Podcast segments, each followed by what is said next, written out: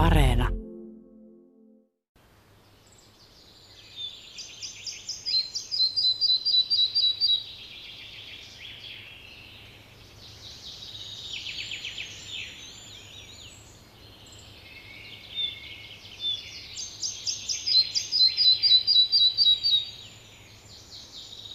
Pikkusieppo on harvalukuinen vanhojen metsien asukki. Se lienee monille kuulijoille melko tuntematon laji. Aloitetaan koosta. Se on kooltaan kirjosieppoa hieman pienempi ja yleisväriltään ruskehtavan harmaa. Vanhan koiraan kurkku on komean punertava ja siihen kiinnittää varmasti huomion. Naaras on vaatimattoman ruskehtava, mutta ihastuttavan elegantti.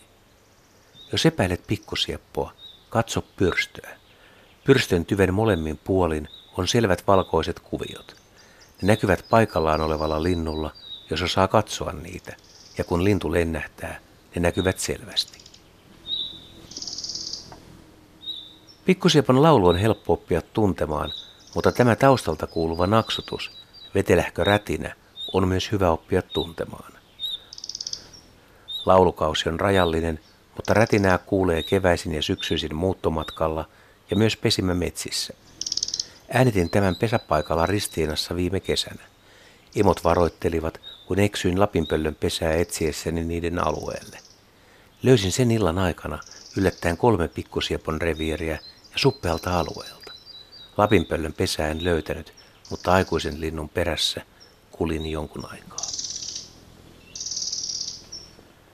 Aika harva lintuharrastaja on löytänyt pikkusiepon pesän – Tuskinpa kaikki lintuharrastajat ovat edes nähneet pikkusieppoa sen omassa pesimäympäristössä, hämyisessä ikimetsässä.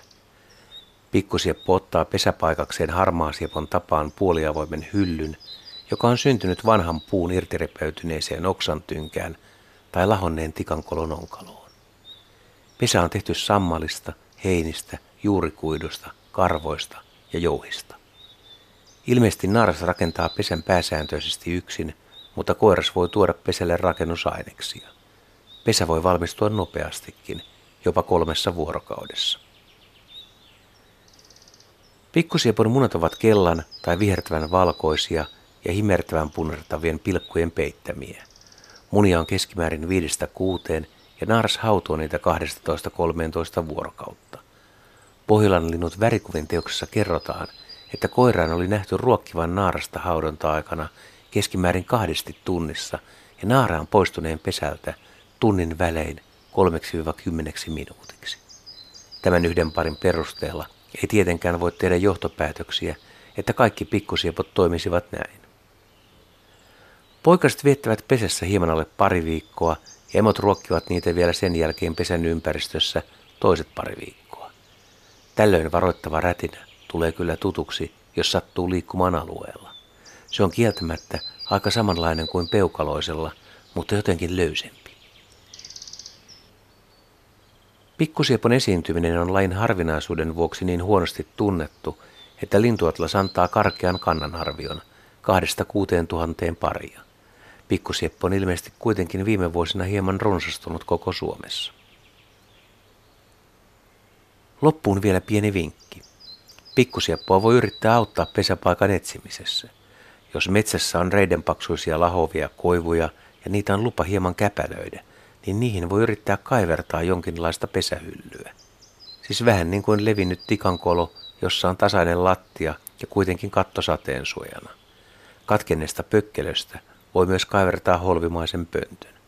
Pöntön korkeuden pitää olla parikymmentä senttimetriä ja sisätilan halkaisijan noin seitsemän senttimetriä.